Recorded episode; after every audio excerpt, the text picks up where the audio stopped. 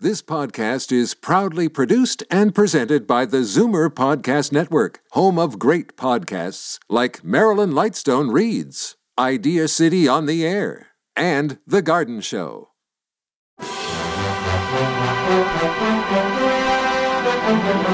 It's Zoomer Radio's Theater of the Mind with Frank Proctor. Open your mind as we fill your head with amazing thrills, chills, and laughs. Theater of the Mind. The best love programs from radio's golden age. Only on Zoomer Radio. Now, here is your master storyteller, Frank Proctor. Well, thank you, and welcome to the show. At the half hour, we'll be joined by the cast of Our Miss Brooks. But right now, let's see what's happening with Mr. Keene, Tracer of Lost Persons, in a show that was first aired in 1947.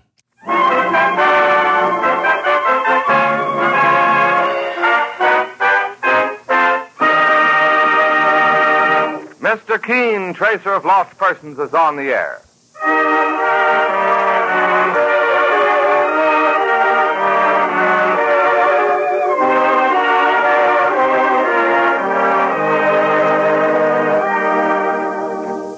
Ladies and gentlemen, the makers of Colonel's toothpaste present Mr. Keene, tracer of lost persons, one of the most famous characters of American fiction and one of radio's most thrilling dramas.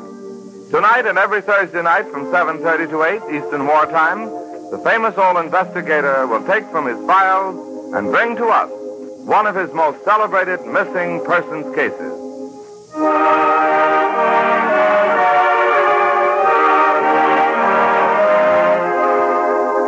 But first, if your teeth are not every bit as bright and lustrous as they should be, resolve right now to bring out the natural sparkle of your smile with Colonos a high polishing toothpaste. You see, the new Colonos acts on your teeth as a jeweler's polish does on tarnished silver, safely, gently removing dingy surface stains, thereby uncovering the full natural sparkle of your smile.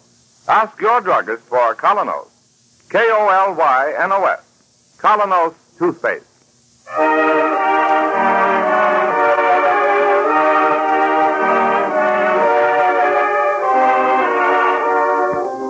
And now, Mr. Keene, tracer of lost persons. Tonight he brings us the case of the missing witness, one of the strangest of his career. A case in which murder, three beautiful women, and a fashion show are all strangely mingled. But listen now. As our story opens, a man is seated in a chair. Across his head slants a bar of sunlight, and on his face is a completely incredulous smile. He rises slowly to say, Don't be a fool, my dear. Put it down before you hurt yourself. Can't you hear me? Stop this ridiculous play acting. Put it down, I say. You really did it. Didn't think you had it in you. Does you?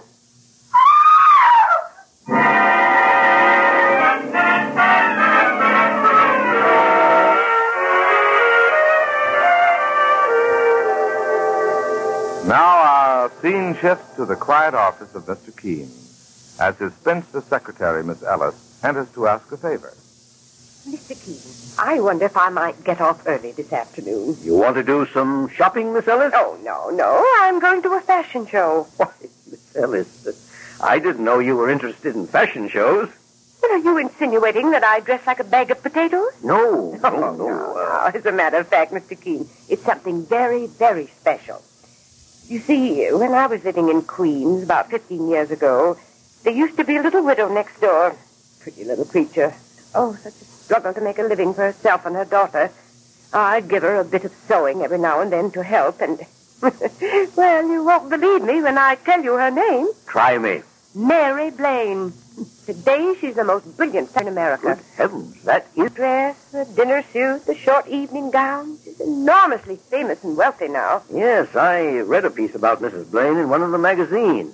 It called her the uh, epitome of the successful career woman. Well, she's giving her mid-season fashion show today, and she asked me to come for all lang syne. Brilliant woman. Ah, Mary's a... Hey, look here, Mr. Keene. Don't you come along and meet her. Oh, Me? Dozens of men there, and all in love with Beauty Blaine. Oh, do come. Now you've not. Well, uh, uh, all right, Miss Ellis.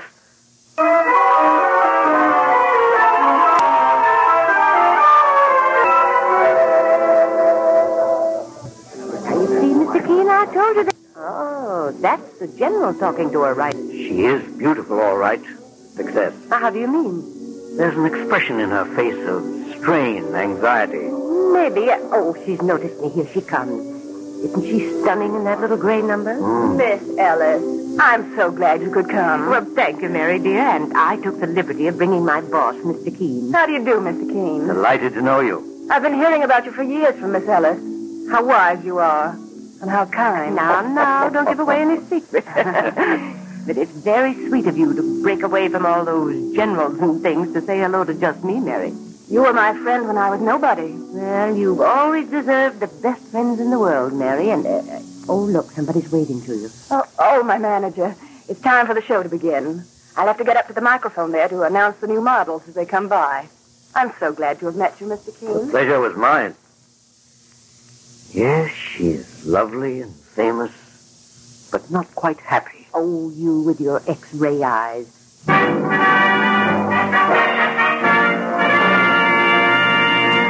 Well, here starts the fashion parade, Mr. Keene. Ladies and gentlemen, my first offering, a long dinner dress with panel of pleated white chiffon, tied with a grosgrain ribbon at the back. Isn't that stunning? Yes, even an old bachelor can see that. Uh, especially an old bachelor.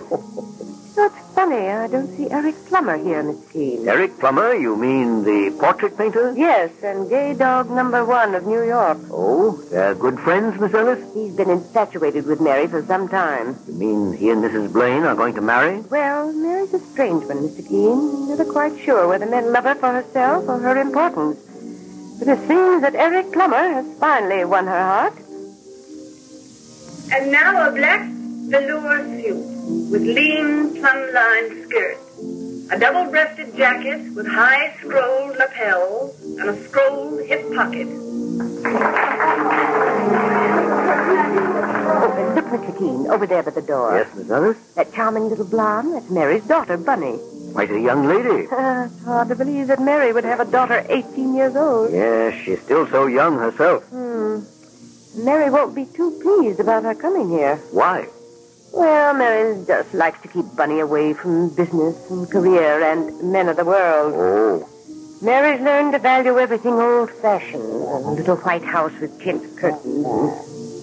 in other words, one of America's greatest career women thinks that a woman's place is really in the home, and a simple Hmm. home. Miss Ellis, Miss Ellis. Hello, Bunny Miss dear. Ellis, how long has the show been going on? About 15 minutes. I must talk to Mother. I must. But dear, she's up there at the microphone. You can see. Something horrible has happened. I must talk to her. Why, Bunny, what do you mean? And now is my last offering before the intermission.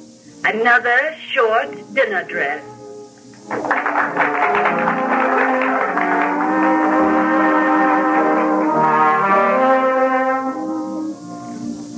Mother, Mother. She's seen you, Bunny. She's coming this way. Oh, now, dear, try to quiet yourself. And here, let me introduce you to Mr. Keene. How do you do, Bunny? Mr. Keene, you're the famous detective. I am an investigator. Well, maybe you can do something about this horrible thing. What horrible thing, Bunny? Hello, Bunny, dear. Mother. Darling, I, I thought you were going skating with your young soldier friend. No, I didn't. Oh, Mother, Mother. Oh, come, Bunny, what's happened? I, I went to Eric Plummer's studio instead half an hour ago. To Eric's studio? Why? He asked me to tea. He wanted to talk about, about doing my portrait. He might have asked me about that. Oh, it was all to be a surprise, Mother. Eric said it would make me the toast of cafe society. I'd become glamour girl number one of 1944. Oh, my dear. You should have gone skating. Bob Martin is such a fine boy, and, and his furlough will be up soon. Mother, I still haven't told you what happened. If you'd rather we left you alone. Oh, no, no, Mr. King, please stay. I beg you to. Well, what has happened, Bunny? When I got to the studio, rang the doorbell. A policeman came out. A policeman? He asked me all sorts of questions because, because you see, Eric's been shot. Shot? Through the head. He's dead, Mother. He's dead. Oh, How utterly horrible. The police said there weren't any clues at all. Oh, imagine anybody killing a wonderful man like Eric Plummer. It's ghastly. Ghastly. I want to find the person who killed Eric. I want to make them pay. And that's why I thought maybe Mr. Keene was... Mr. Keene, in a situation like this, you'd know exactly what to do. But if the police are already on the case, Well, one moment, please. Bunny, go over to Mr. LaRue and ask him to announce the rest of the show. All right, Mother. And you, Mr. Keene, would you please step into my office with me? Oh, forgive me, Miss Ellis. Oh, it's quite all right, Mary. Here. Here, Mr. Keene. thank you. Well, my dear, Mr. Keene, Bunny's news did not altogether surprise me. really? In fact, I know very well who killed Eric Plummer.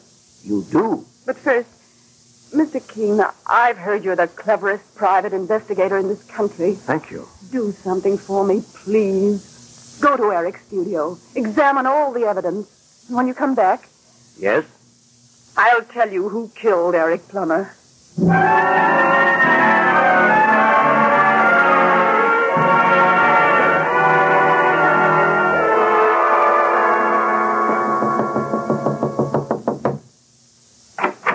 Good afternoon, Captain Thomas.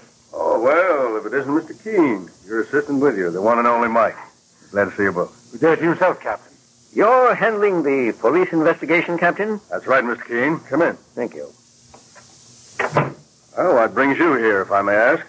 I was with Eric Plummer's fiancée, Mrs. Mary Blaine, when she got word of the shooting. She's very upset, naturally. She asked me to look into it. Do you mind? Not at all, Mr. Keene. It's murder, all right. Has the medical examiner been here yet? We're waiting for him now. If I might look at the body. Certainly. This way, sir. In this room here. Well, there he is, just the way we found him. Hmm.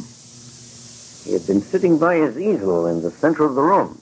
But there's nothing on the easel, boss. Just an empty frame. Quite right, Mike. We figure there was once a painting there, Mr. Keene, and the person who shot him was being painted. Then ripped it off the frame to avoid identification. Yes, very possible indeed, Captain.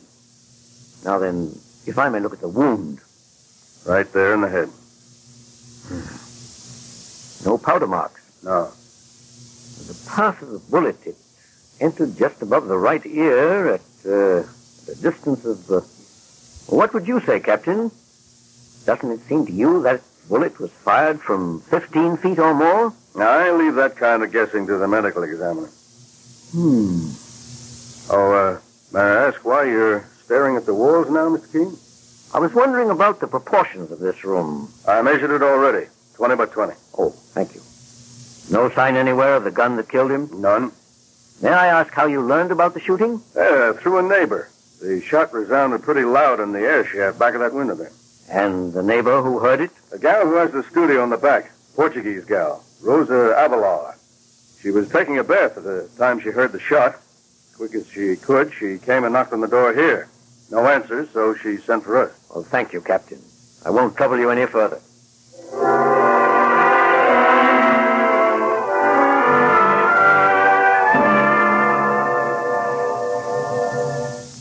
Rosa Avila. This is her daughter. All right, Mike. Wait for me on the landing below. I'd rather go in alone. Okay, Mr.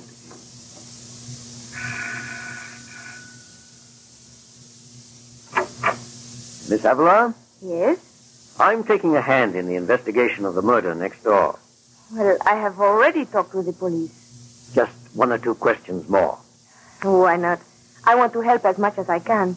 This Mr. Plummer was a very kind gentleman. In what way? Oh, he is a painter, and I am a painter. But I am a little one, a poor one. He made me many loans of materials. Very generous.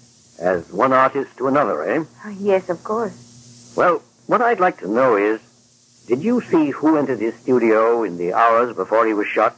No, I am busy painting a flower piece. That one there? Yes.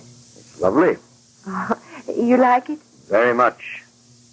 I presume you're working from that vase of roses on the windowsill. Yes, that's right. Hmm. Well, now, after the shooting, did you hear anybody running from the studio? Well, I am not sure.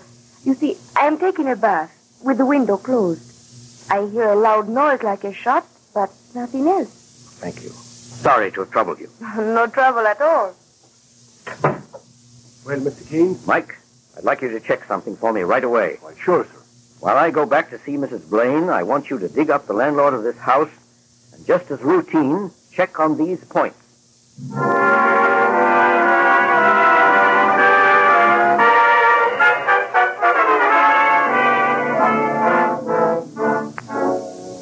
In just a few moments, the scene follows between Mr. Keene and Mary Blaine. Meanwhile, remember, first impressions are usually lasting impressions. People judge you by the way they see you.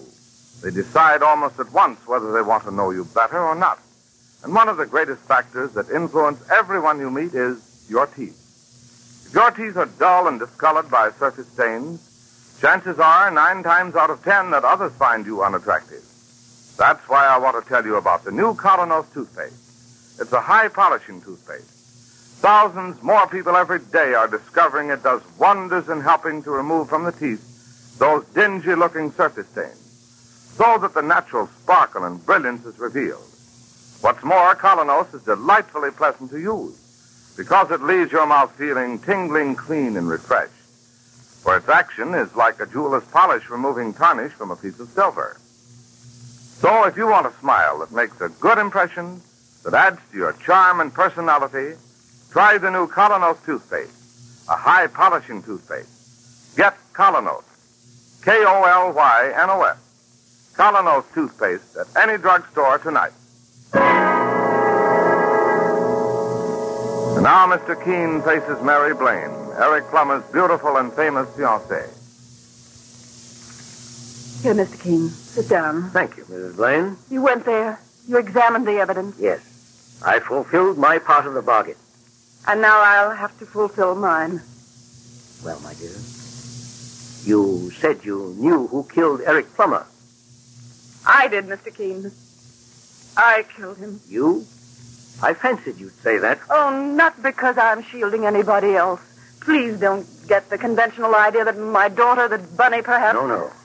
But if you did it, why did you send me back to look at the evidence? Because. Because I hoped and prayed, but perhaps I didn't do it. Oh, I, I know all this sounds mad. Tell me the whole story. The whole story, Mr. Keene. I've given my best years to fight my way to the top. Now it's just one long nightmare of anxiety to stay there. Men flock around me. Why? For my money, my fame, or for myself. I can never be sure. When I met Eric Plummer, I, I knew he'd led a rather wild life, but he was a great artist in his own right. And when he told me he loved me, it sounded real for once. Or I hoped it was real. Yes, my dear. Go on. Lately, he's been painting my portrait. Once I took Bunny to watch. That was a mistake. Eric went to work on Bunny with all his charm. A man old enough to be her father. I want to keep Bunny wholesome and natural, Mr. Keene. I asked Eric again and again to stop turning her head. Today, this morning, I went to sit for him again and to have it out with him once and for all. I was sitting on the dais, and he was painting. He looked up and laughed. He said, well, my dear, you wouldn't be jealous of Bunny now, would you? Don't be silly, Eric. I just want you to leave Bunny alone. Such a hackneyed situation, isn't it?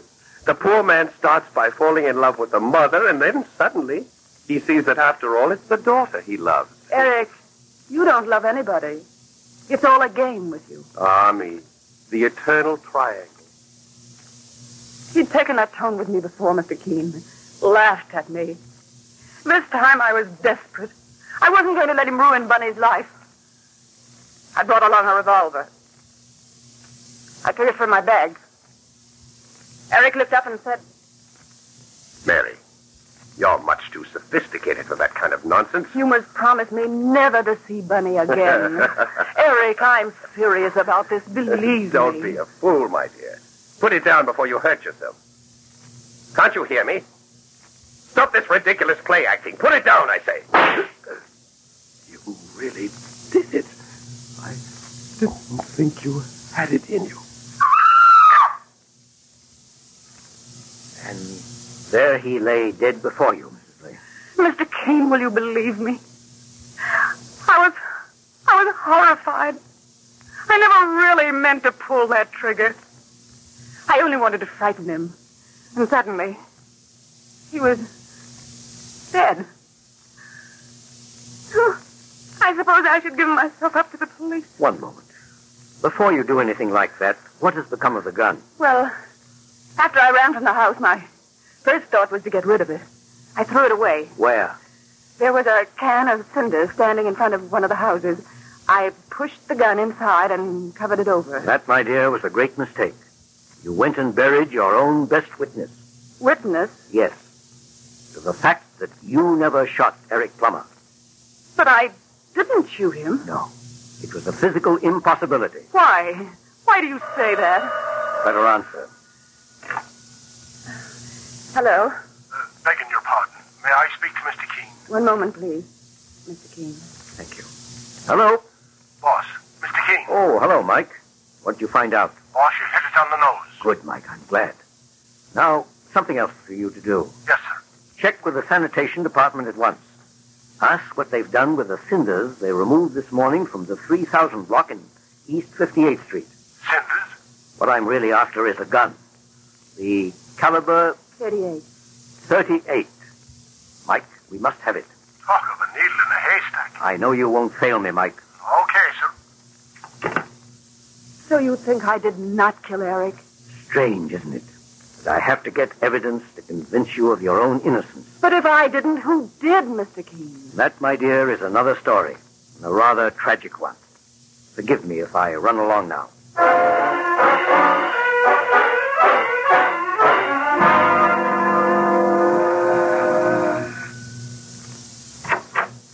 Oh, so you are here again.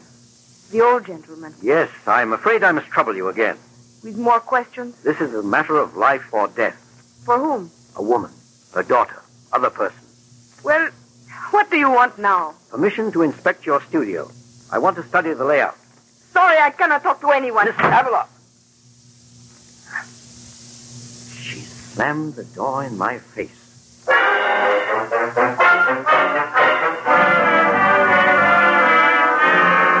Come in. Good morning, boss. It was me. Not fit to stand in anybody's office. Why, Mike, you're all covered with ashes. Like a specter risen from the grave. I've been digging through a mountain of ashes all night. Where? Oh, over on the east drive. They were they're taking it for landfill. Did you find it, Mike? Here you are, boss. Good work. Have a look inside. Mike, I'm going back to Mary Blaine's place at once.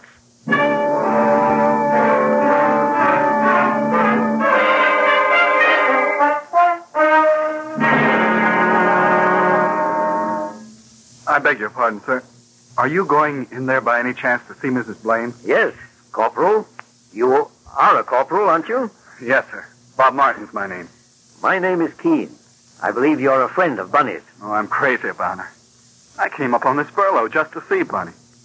She locks herself away from me, won't come to the phone. I'm not sophisticated enough for her, I guess. I rather fancy she may soon have her fill of sophistication. Well, I just thought if you saw Bunny around inside I'll be there- Oh, glad to tell her you're here. and too bashful to break in. Thank you. Oh, Mr. King. Oh, I, I've been waiting so anxiously ever since you phoned that you were coming. Can we speak somewhere privately? Of course. This door. Mr. King. Hello, Bunny. You have good news for us? Bunny knows everything I, I told her. I don't see how I ever could have thought Eric was glamorous. Well, we found a gun, Mrs. Blaine. Look at it. It's mine. The one I tried to get rid of. Not one of the cartridges has been fired. You're sure? My dear, you couldn't possibly have killed him, and for many reasons. What do you mean? You say Eric Plummer was facing you when you aimed the revolver, Yes, Mr. Keene. but the bullet actually entered from the side of his head. Side? In fact, judging from the lack of powder marks, from the distance at which the fatal bullet was obviously fired, nobody inside that room could have killed him. Why, Mr. Keene? The room is 20 by 20. With Plummer sitting in the center at his easel, a person aiming the pistol with arm outstretched would nowhere have been more than 10 feet from him. But the bullet traveled at least 15 feet Fifteen. Then where did it come from? outside the apartment, from a studio just across the narrow air shaft, and through the open window of Plummer's studio. And the person who killed him? A young lady, I'm afraid, also a painter. We learned from the landlord that it was Plummer who engaged the little back studio for her a year ago. Eric did? Yes. And he was supposed to be so madly in love with Mother. For the past three months, her rent hasn't been paid at all. Plummer finally lost interest. The young lady, Miss Avalar, seems quite hot tempered. Charm. Glamour. And in the end, murder. Come in. Oh, Mr. Keith. Captain Thomas. Your office said I'd find you here. I have a message for you. For me? It was addressed to the old gentleman. We figured out that means you. Rosa Avalar. Yeah. Read it. Old gentleman, you are very wise. You guessed the truth. Now I will save everybody's time by sentencing myself. Rosa Avalar. She. She committed suicide? Half hour ago, ma'am. I'm sorry about this. Truly sorry. Well, that closes the case. I'll have to get along now and write the police report. Goodbye, Captain Thomas. Mr. Keene, how can I ever thank you? You were innocent, Mrs. Blaine. I was happy to be able to help you. Eric. Everything about him was so mean, so heartless. That reminds me, Bunny. I believe there's a boy, a very bashful one, who's hanging around outside. Oh, not poor Bob. Yes, poor Bob. Boy your own age, with ten times the real glamour of a man like Eric Plummer, Dear, he must be furious with me. No. just dying to see you. My dear, whenever you're tempted to see glamour in a man like Eric Plummer, remember that all that glisters is not gold. Often you have heard that told. Gilded tombs do worms enfold. How terribly true. I've realized it for a long time. And now, so do I. All right, Bunny. Run along with you and make that poor bashful soldier happy.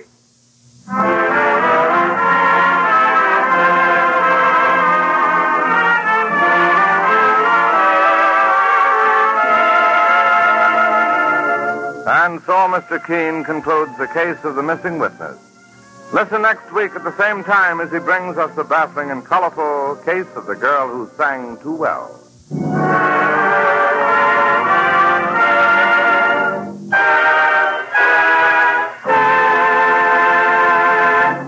Every girl and woman knows that in order to be popular today, one of the most important things she needs is an attractive smile smile that reveals clean and sparkling teeth. And to the man in business, teeth that make a good impression are just as important, too. If you're not certain that your own teeth are as attractive as they should be, here's something you will want to know. The new Colonos High Polishing Toothpaste does wonders in helping to remove those dingy surface stains, helps reveal the natural brilliance of your teeth that adds so much to the charm and personality of your smile. I'll tell you why it does this. Its action on teeth is like that of a jeweler's polish on tarnished silver. So start using Colonos, a high polishing toothpaste, yourself, right away. You can get Colonos, K O L Y N O S, Colonos at any drugstore tonight.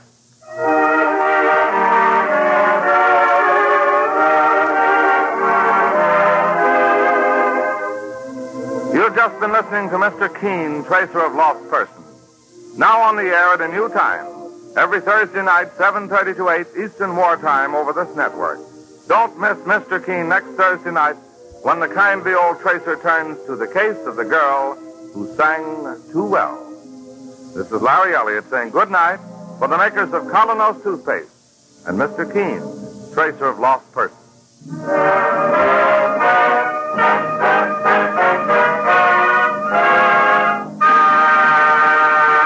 Stay tuned for Eve Arden as our Miss Brooks next on Theater of the Mind. Time now for Eve Arden as our Miss Brooks. Our Miss Brooks, starring Eve Arden.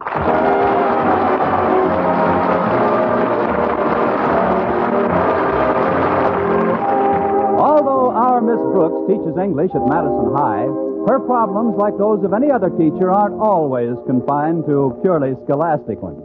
There's Mr. Philip Boynton, for instance, a biology teacher of whom Miss Brooks is extremely fond. And who in return lavishes his affection upon his frogs and guinea pigs. There have been other problems, too. A perfect example of what I'm talking about occurred last Sunday. A grand illustration of what can happen when you let a little softness of the heart spread to your head. The day started off innocently enough when my landlady, Mrs. Davis, knocked on my door around 9.30 in the morning. Connie! Oh, Connie! Get up, Connie. It's 9.30. Oh, come on in, Mrs. Davis. I don't like to disturb you like this on Sunday. Oh, that's all right, Mrs. Davis. I've been up. Since when? Since you said, Connie, oh, Connie, get up, Connie, it's 9.30. Bill, I got your note to wake you, dear. I'm glad you did, Mrs. Davis. I've got to do a little checking today on one of my pupils who's been absent all week, Eddie Garson. But, Connie, today's Sunday. I know, Mrs. Davis, but Eddie's always had such a good record of attendance. I just can't understand it. His mother hasn't answered any of my notes, and by tomorrow, Mr. Conklin will send a truant officer after him. I'm going over to his house today and investigate.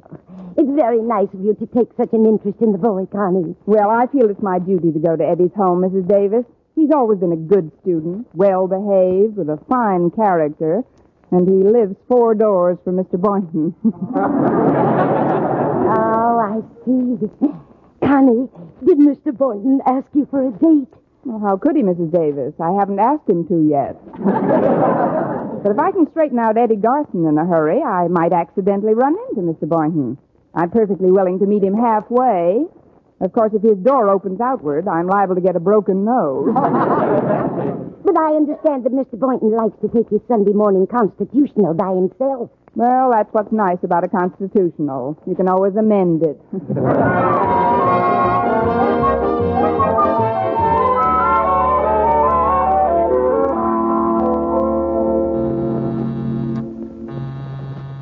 Coming. Miss Brooks. May I come in, Eddie? Oh, oh, yeah, yeah, sure. Sit down, Miss Brooks. Thank you, Eddie. I'm glad to see you're not sick. I came over to find out why you haven't been in school all week. Well, frankly, Miss Brooks, I've been pretty busy. Oh, well, I guess I can go home now. You know, it's no joke trying to raise kids.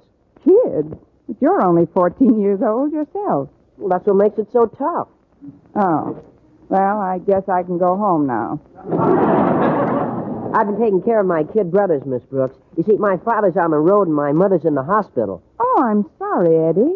Is there anything I can do to help? Oh, there sure is, Miss Brooks. Mom's over in the Clay City Hospital, and I'd like to hitch a ride out and see her today. If there was only someone to stay with the kids. Well, you will? Oh, gee, that's wonderful, Miss Brooks. Hey, Mike. Hey, Mike. Hey, Daddy. Come here. What do you want, Eddie? Yeah, this is Miss Brooks. She's my English teacher at school. Oh. I'm uh, glad to know you, too, Mike. And this is Danny. Say hello to Miss Brooks, Danny. Hello. Huh? Now, there won't be any trouble at all, Miss Brooks. In fact, they'll give you all the help you need. Help? Yeah, with Tommy, the baby. Help? Well, I'll be running along now. I'll be home in time for dinner. Thanks a million. So long. Well, here we are. I'm hungry. I'm thirsty. Well, you'll have to wait. Oh, on second thought, maybe you two other two better wait. Oh, quiet, baby. Nice, baby.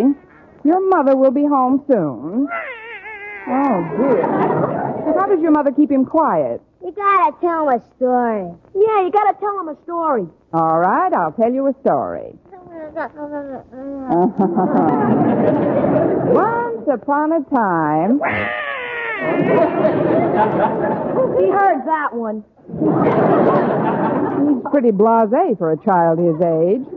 Anyway, once there were three bears. You gonna tell him that old chestnut? Give her a chance, Danny. She might put a switch on it.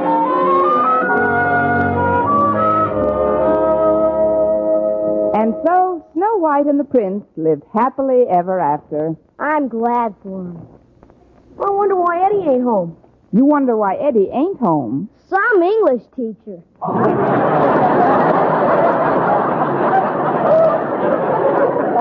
You know, I never in my life. life hit a child, and this is the first time I ever wondered why.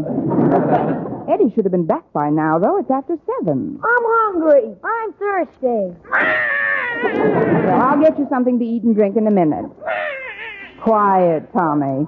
Now, once there was a girl named Little Red Riding Hood. Oh, great. Whose father was a traveling salesman.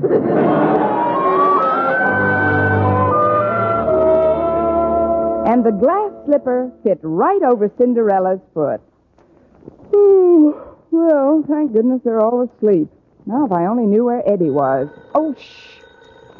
Hello? Hello, Miss Brooks. Well, gee, I had a wonderful visit with my mother, thanks to you. Oh, I'm glad, Eddie, but where are you now? Well, I'm still in Clay City, Miss Brooks, with some friends of mother's. The doctor said she can go home tomorrow, and if you'll just stay with the kids overnight, Oh, but Eddie, I haven't got any. Uh, we're one of mother's. Well, gee, I... I sure appreciate this, Miss Brooks. I'll see you tomorrow. Oh, well, it's in a good cause. I'm hungry. I'm thirsty. Once there were three little pigs. Heard that one. He's pretty blase for a child his age. Anyway, once there were three bears. You gonna tell that old chestnut?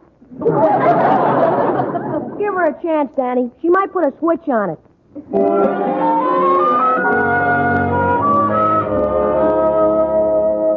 And so Snow White and the prince lived happily ever after. I'm glad for him. I wonder why Eddie ain't home. You wonder why Eddie ain't home. Some English teacher.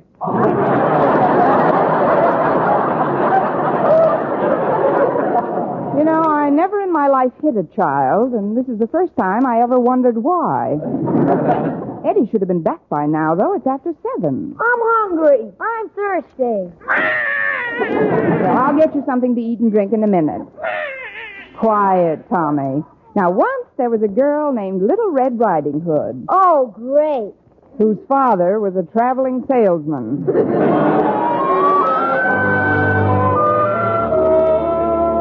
and the glass slipper fit right over Cinderella's foot. Ooh, well, thank goodness they're all asleep. Now, if I only knew where Eddie was. Oh, shh. Hello? Hello, Miss Brooks. Well, gee, I had a wonderful visit with my mother, thanks to you. Oh, I'm glad, Eddie, but where are you now? Well, I'm still in Clay City, Miss Brooks, with some friends of mother's. The doctor said she can go home tomorrow, and if you'll just stay with the kids overnight, Oh, but Eddie, I haven't got any. Uh, we're one of mother's. Well, gee, I... I sure appreciate this, Miss Brooks. I'll see you tomorrow. Oh, well, it's in a good cause. I'm hungry. I'm thirsty. Once there were three little pigs. Let's not bring personalities into this.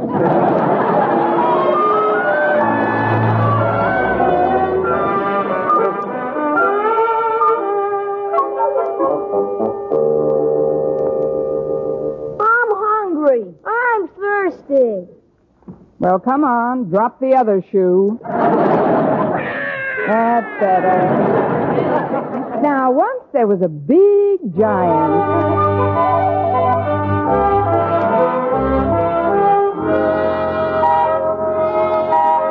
Oh, what a horrible night. Let's see now. I better see what's in the kitchen before hungry, thirsty, and screamy wake up. Oh, there's not a thing in the cupboard. I better call Mrs. Davis. If they'll only stay quiet for a few more minutes.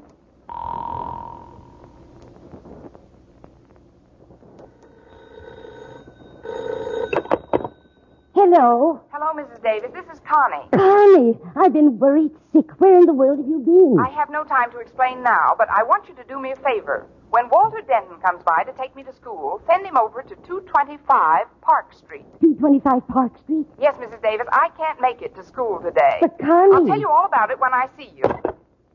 This is mysterious. Not going to school on Monday morning. I'd better call Mr. Conklin. I'll just tell him that Connie is sick and.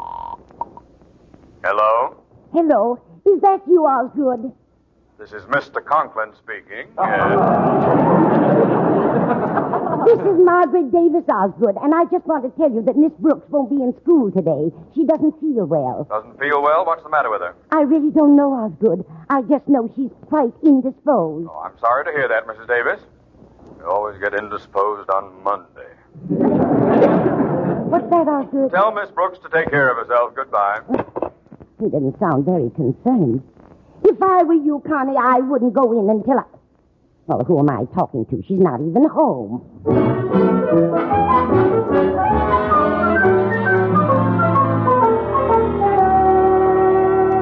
What are we going to eat, Miss Brooks? As soon as I send one of my students to the store, Mike, You playing hooky today, Miss Brooks? I guess I'll have to until your brother Eddie comes home. Hey, that reminds me. I better call Mr. Conklin. What will I tell him? I can't explain about Eddie on the phone.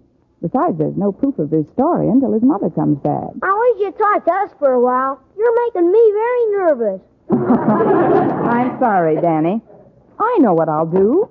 I'll make believe I'm Mrs. Davis and tell him I'm sick.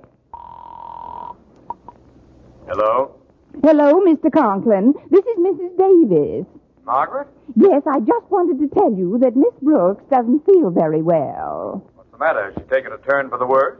Who? Miss Brooks. Yes? Oh, well, that is, she's no worse than she's ever been. Have you had a doctor? Yes, but how did you know she was sick? You just told me a few minutes ago. I did? Oh, of course I did. Well, I'm, I'm terribly upset about this. Now, for heaven's sake, Margaret, don't go to pieces. Oh, quiet, Margaret. I mean, Tommy. I mean, oh, I- I'll be all right. Uh, goodbye, Mr. Conklin. I wish my mother was here. I want my mother.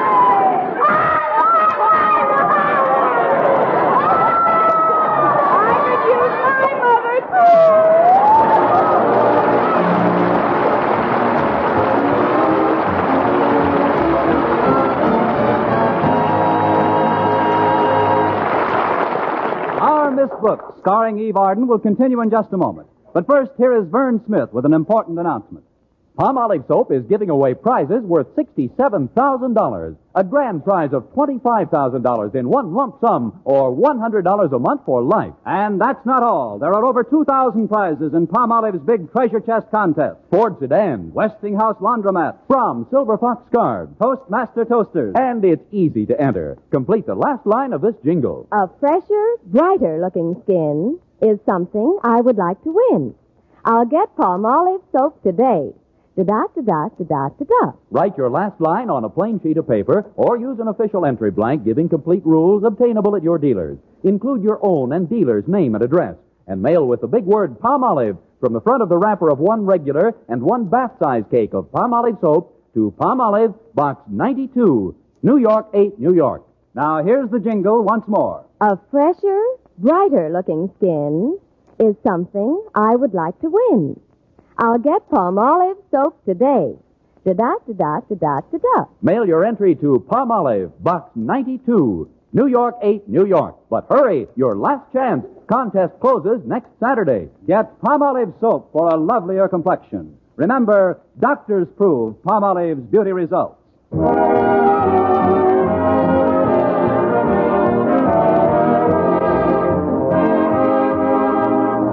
And now back to our Miss Brooks, where we find Walter Denton and Harriet Conklin listening to the radio in Walter's car. And that, ladies and gentlemen, concludes our newscast from our turn up the nation's radio capital. a little, will you? I think they're going to give another clue for the eighteen thousand dollar contest on Sing It Again. Okay, Harriet. And here, ladies and gentlemen, is your extra clue to the Phantom Voice on the CBS Sing It Again program. At camp, his father was a king who spent some time at lumbering. Okay, Walter, you can turn it off now. Boy, I'd sure like to win those prizes. At camp, his father was a king. Uh, what was the second line, Harriet? The second line, da da da da da da da da. Oh, It was nice of you to give me a ride this morning, Walter. oh, that's all right, Harriet. If I were the principal's daughter and you were me, you'd give me a ride if my father drove off to school early in the morning without me this morning, wouldn't you? You mean the only reason you stopped for me is because of my father? Oh, of course, that's not what I mean. I, I thought you might want to ride over and pick up Miss Brooks with me. Mrs. Davis was pretty mysterious about her. Said she hadn't been home all night. Well, where did Mrs. Davis say Miss Brooks was, Walter? 225 Park Street. Park Street. Doesn't Mr. Boynton live on Park Street? Yeah, come to think of it, he does. Walter, remember that picture we saw last week? The one called Her Other Life? Yeah, Harriet. Maybe Miss Brooks has another life. Who knows? She might even be secretly married. Miss Brooks? Married? To who? Why to Mr. Boynton, of course. I Ah, don't be silly, Harriet. Mr. Boynton doesn't like girls. He likes frogs. Well, it's a wonder I didn't think of it before. Why, they might even have a family by now. That's just like a woman, always giving people families. well, this is Park Street, and there's Miss Brooks in front of that house. Hiya, Miss Brooks. Here we are. Hello, Walter, Harriet, I'm glad you could. Harriet, I didn't know you'd be along, but now that you are, I've got to take you into my confidence. Harriet, can you keep a secret? Oh, certainly, Miss Brooks. Even from your father? Especially from my father. Oh, good. Then I don't want either of you to mention that you saw me here. You see, I told Mr. Conklin that I was sick, and, well, I'll explain it all later, but right now you've got to go to the grocery store for me. But what is it you're going to explain later, Miss Brooks? That's the secret, Walter. Just take this list and this money and have them send these groceries out as soon as possible. The address is right on the bottom of the list. Oh, okay, Miss Brooks, but there sure is something funny going on. Why, there's nothing funny about it at all, Walter. Good day, Miss Brooks, and, and give my regards to the children. Thank you, Harriet, I will. What?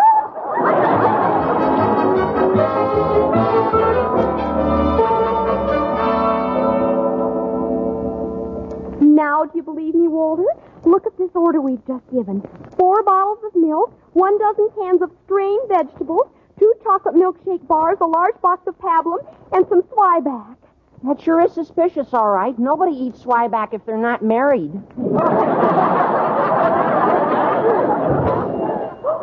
Look who just came into the store, Walter. Oh, it's Mr. Boynton. Hiya, Mr. Boynton. Oh, it's Walter Denton and Harriet. How are you today? We're fine, Mr. Boynton. How are you all? Oh, well, as could be expected, we're anticipating a blessed event at any time now. Another one? Well, Oh, yes. Of course, Patricia has quite a big family now. She's even changing her name. Oh, yes. Patricia's one of my favorite frogs. Those, uh, those bundles look pretty heavy, Walter. Can I give you a hand with one of them? Oh, yeah, thanks, Mr. Boynton. We just bought them for Miss Brooks. Miss Brooks, well, why didn't she come down herself? Oh, she looked pretty upset when we saw her last, Mr. Boynton. Here, you better take both of these bundles and get right over there. Me, but get right over where? I guess you never heard of 225 Park Street. Park Street? I I live on Park Street. Harriet. He says he lives on Park Street. Oh, come along, Walter. We'll be late to school. Don't worry, Mr. Boynton. Your secret is safe with us. yeah. I think it's wonderful.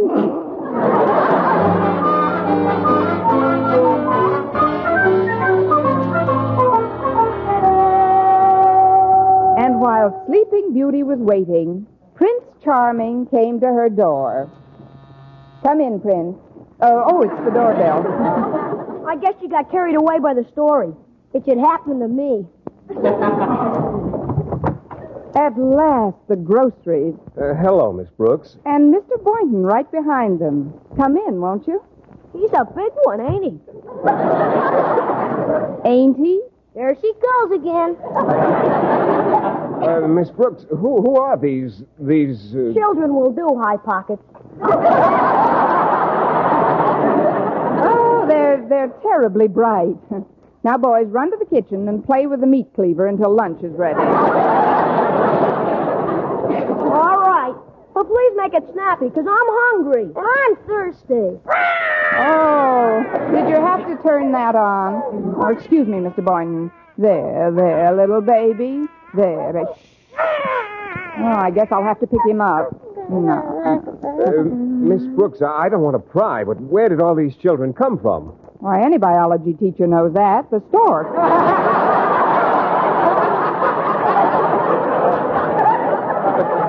What, What I mean is, whose are they? Well, they're the children of Eddie Garson, who's a student of mine's mother. What? Which their father is a traveling salesman. I- I'm afraid you're upset. Oh, well, of course I am. You'd be upset, too, if you had breakfast crying and three children cooking on the stove. Well, isn't there anything I can do to help? yes, there certainly is, Mr. Boyden. You can help me get this house tidied up before Eddie brings his mother home from the hospital. Oh, but, Miss Brooks, I- I've got to go to school. You're smart enough now. In some ways. Call Mr. Conklin and tell him you're ill. But I'm, I'm not ill. Now, stick around a while. Your chances will improve. I don't know what this is all about, Miss Brooks, but if you're in trouble, the, well, the least I can do is stand by and lend a hand. Give that boy a box of merit badges and two tickets to the next Olympic Games. Thank you.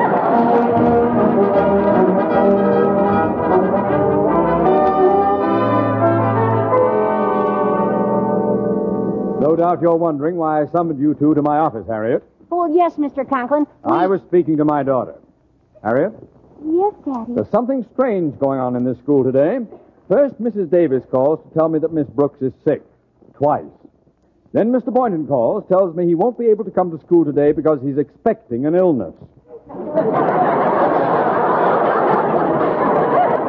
And then, while I was conducting both their classes, I catch my own daughter receiving a note from this. this. Scallywag? from this scallywag. Thank you, Denton. Hand over the note, Harriet. Oh, But, Daddy. The note. That's better. Hmm. Dear Harriet, whatever you do, don't let the cat out of the bag about meeting you know who in the grocery store and sending him where we did. We don't want to get Miss You Know Who in trouble. After all, we have no proof that those little You Know Who's are her. Nor are we positive that 225 Park Street is a love nest. You know who? Love nest? What's the meaning of this, Harriet?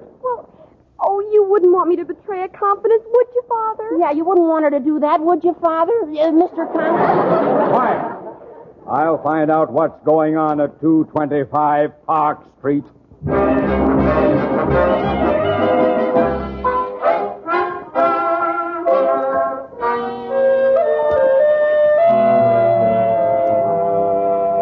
Well, Mr. Boynton, did you enjoy your lunch? Oh, yes, indeed, Miss Brooks. And you know something? Seeing you taking care of those children and then tucking them in for their nap after lunch made me feel that this is where you belong. Miss Brooks, did you ever think of giving up your career as a teacher? Why, Mr. Boynton. I mean it. I've been thinking it over all morning, and, well, I- I've got another sort of career in mind for you. You have? Yes, Miss Brooks, I have. Why don't you become a governess? Oh. Well, I'll tell you what, Mr. Boynton. I'll become a governess when you become a governor. Oh, it's been fun trying to help you out this morning, Miss Brooks. I hope I have been of some assistance with the children. Oh, you've been a tremendous help, Mr. Boynton. They would never have gone to bed so quickly if you hadn't told them that fascinating story about the African tsetse fly. Oh, it, it was nothing, really. Nothing, he said. It had everything humor, pathos, sleeping sickness. now, if you'll excuse me, I'd, I'd like to wash the luncheon dishes. No, no, you sit right where you are, Miss Brooks. I'm going to do those luncheon dishes myself. Oh, but Mr. Boynton. No, no, I'll have them done in a jiffy. Picture you upon my knee. Just Okay. For two and two, three. Ain't for you and you for me alone. Tom, Tom, to Tom, Tom, to Tom, Tom, to Tom, to Tom, Tom, to Tom. Oh, I hope that's Eddie and his mother. Be right there. We will raise a family, a boy for you, a girl for me. Oh, Mr. Conklin. What's going on here, Miss Brooks? I was under the impression that you were sick. I was. I am. uh, what a coincidence! You're meeting me here at the doctor's. Did you say the doctor? He's an obstetrician. What? I don't think I helped my case any. Well, everything's all set, Miss Brooks. I just. Mr. Conklin! Good afternoon, Mr. Boynton. I suppose you're here visiting the doctor, too. oh, of course. He's expecting tadpoles. It's, it's my sinuses, Mr. Conklin. Oh, well, you've certainly come to the right place for treatment. An obstetrician should do them a world of good. Now, see here, you two. I know this is no doctor's office. You know what I think? I think you two are secretly married, and this is your love nest. Love nest. Love nest? Love nest. Love nest. Who are these? What? A... Where did they Now, come now, from? please, Mr. Conklin, remember your blood pressure. He turns an interesting color, doesn't he? Now, see here, you little. I, I don't know what you are or who you are or. Oh, please. You're like when I was silent picture. Get back in your room, you two. Sit down, Mr. Conklin. Take it easy. Hmm. But, Miss Brooks, you promised us another story.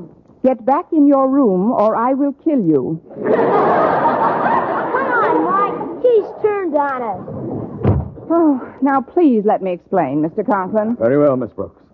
Everyone's entitled to a hearing before he's hanged. That's what I like, an open mind. Now, you see, sir, Mr. Boynton and I were just taking care of these children until their mother comes back from the hospital. That's right, Mr. Conklin. It, it was an emergency. Yes. It's all well and good, but why did you lie to me? Well, it would have been hard to explain on the phone, Mr. Conklin. And besides, I didn't want Eddie Garson to get in trouble. He's been absent all week taking care of his little brother. A very touching story, Miss Brooks. I don't doubt that your motives were of the highest, but I can't run a school that way. Miss Brooks, unless you're in your classroom for the afternoon session, you had better look elsewhere for employment. Oh, that must be Eddie now. I'll get it. Eddie, I thought you'd never get. Where's your mother? Well, she's paying the cab, Miss Brooks. She'll be right in. The doctor says she's fine. Oh, good. Then she'll be able to take care of her family again, and I can get back to school. Oh, oh no, you can't, Miss Brooks. We need you more than ever now. Look, in this blanket here, a brand new baby brother. Once upon a time, there was a governess named Connie Brooks.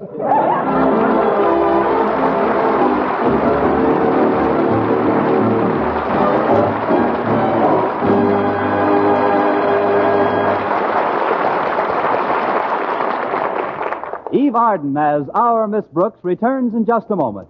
But first, Dream girl, dream girl, beautiful luster cream girl. Tonight, show him how much lovelier your hair can look after a Luster Cream shampoo. Only Luster Cream brings you K. Dumas' magic formula blend of secret ingredients plus gentle lanolin. Gives loveliness lather even in hardest water. Glamorizes your hair as you wash it. Luster Cream. Not a soap, not a liquid, but a dainty cream shampoo. Leaves hair fragrantly clean, free of loose dandruff, glistening with sheen. Soft, manageable. Gives new beauty to all hairdos or permanents. Four ounce jar, one dollar. Smaller sizes, either tubes or jars. Tonight, try Luster Cream Shampoo and be a Dream girl, dream girl, beautiful luster cream girl.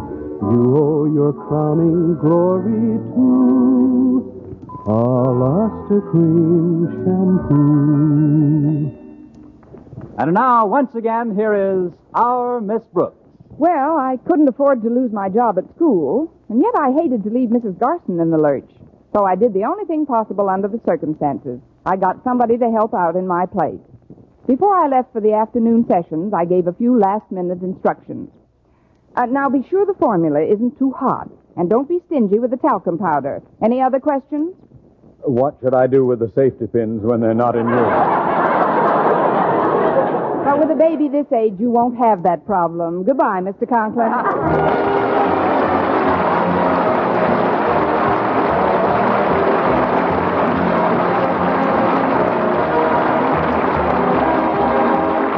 Next week, tune in to another Our Miss Brooks show brought to you by Palm Olive Soap, Your Beauty Hope, and Luster Cream Shampoo for soft, glamorous dream girl hair. Our Miss Brooks, starring Eve Arden, is produced by Larry Burns, written and directed by Al Lewis, with music by Wilbur Hatch. Mr. Boynton was played by Jeff Chandler, Mr. Conklin by Gail Gordon. Others in tonight's cast were Jane Morgan, Dick Crenna, Gloria McMillan, Tommy Cook, Sandra Gould, Bobby Ellis, and Jeff Silver.